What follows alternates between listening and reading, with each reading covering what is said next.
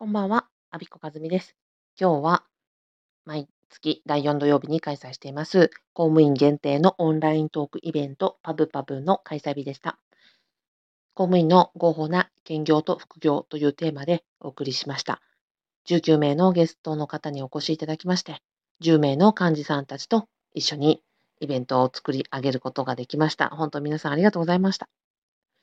えーその夕方のね、パブパブの前に、えコーチングをご利用いただいた方が、え午前お一人、え午後お一人いらっしゃったので、私としてはですね、今日一日中、なんかもう、すべてを出し切った感じで、今ちょっと出がらしい状態になっています。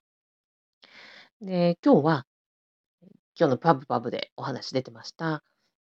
ブログ、副業のためにブログを書きたいなと思ってるんだけれども、有料のサーバー代とか、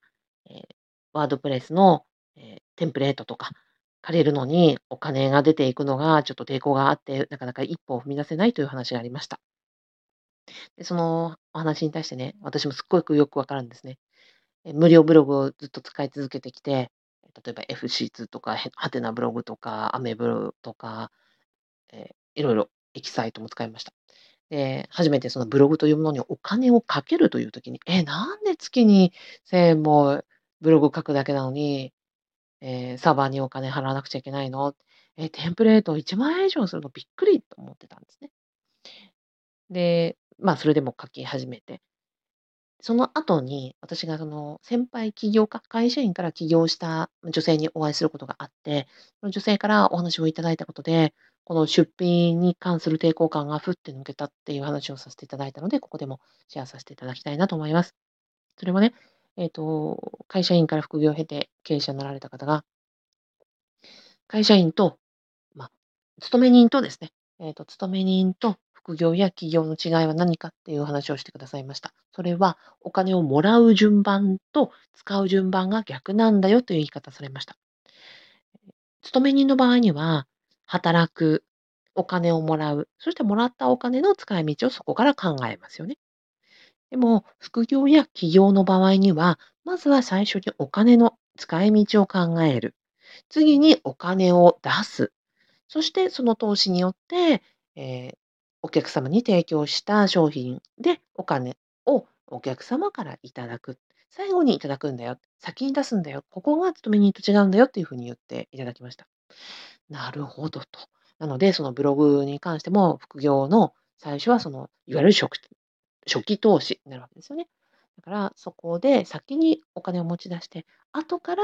えーその提供した分の価値を受け取るっていうことになっていきます。で、まあ、そのお話をして、それだけだとやっぱり厳しいなって感じしますよね。私も今もやっぱり厳しいって感じます。ただ、副業や起業して思うことは、勤め人との違いとはですね、やっぱりその、している個人、あなたにファンがつくってことが、えー勤め人との大きな違いだと思うんですね。例えばブログを書いていくと、あなたというブロガーの言葉が聞きたい、あなたの記事を読みたいという人がファンで、1人、2人、10人、100人、1000人、1万人というふうに増えていきます。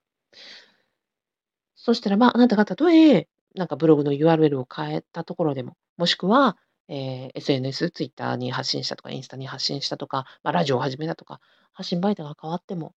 その方に、あなたに、えファンがつくので、それでずっとなくならないものですよね。じゃあ、片や勤め人はどうかというと、先にお金はもらえますよ。でもその分、あなた個人に何かファンがつくかというとつかないじゃないですか。えー要は首をもうさっさとすげ替えられる。昨日まで一生懸命やっていた担当業務も、じゃあもう今日人事異動ですってパンってこう他の人にすげ替えられたら、いや、あなたにやってほしいっていう方が、こう、後を追ってね、なんかフォフォロワーとしてついてきてくださるわけじゃないじゃないですか。だかそこが退職ということで、まあ、今まで何十年勤め続けたものであっても、すべて、あの、組織のものになってしまう。でも副業や企業は、確かに先にお金を出す厳しさはあるけれども、でもあなたという人にファンがつく。この違いが、その、退職とか人事異動とかに振り回されない、副業の醍醐味じゃないかなと、改めて思った次第です。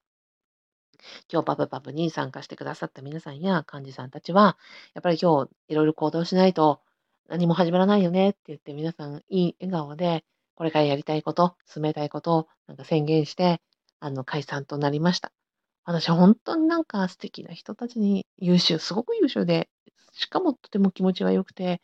そういう意欲に溢れる方々に囲まれてるんだなと思って、すっごく幸せに思いました。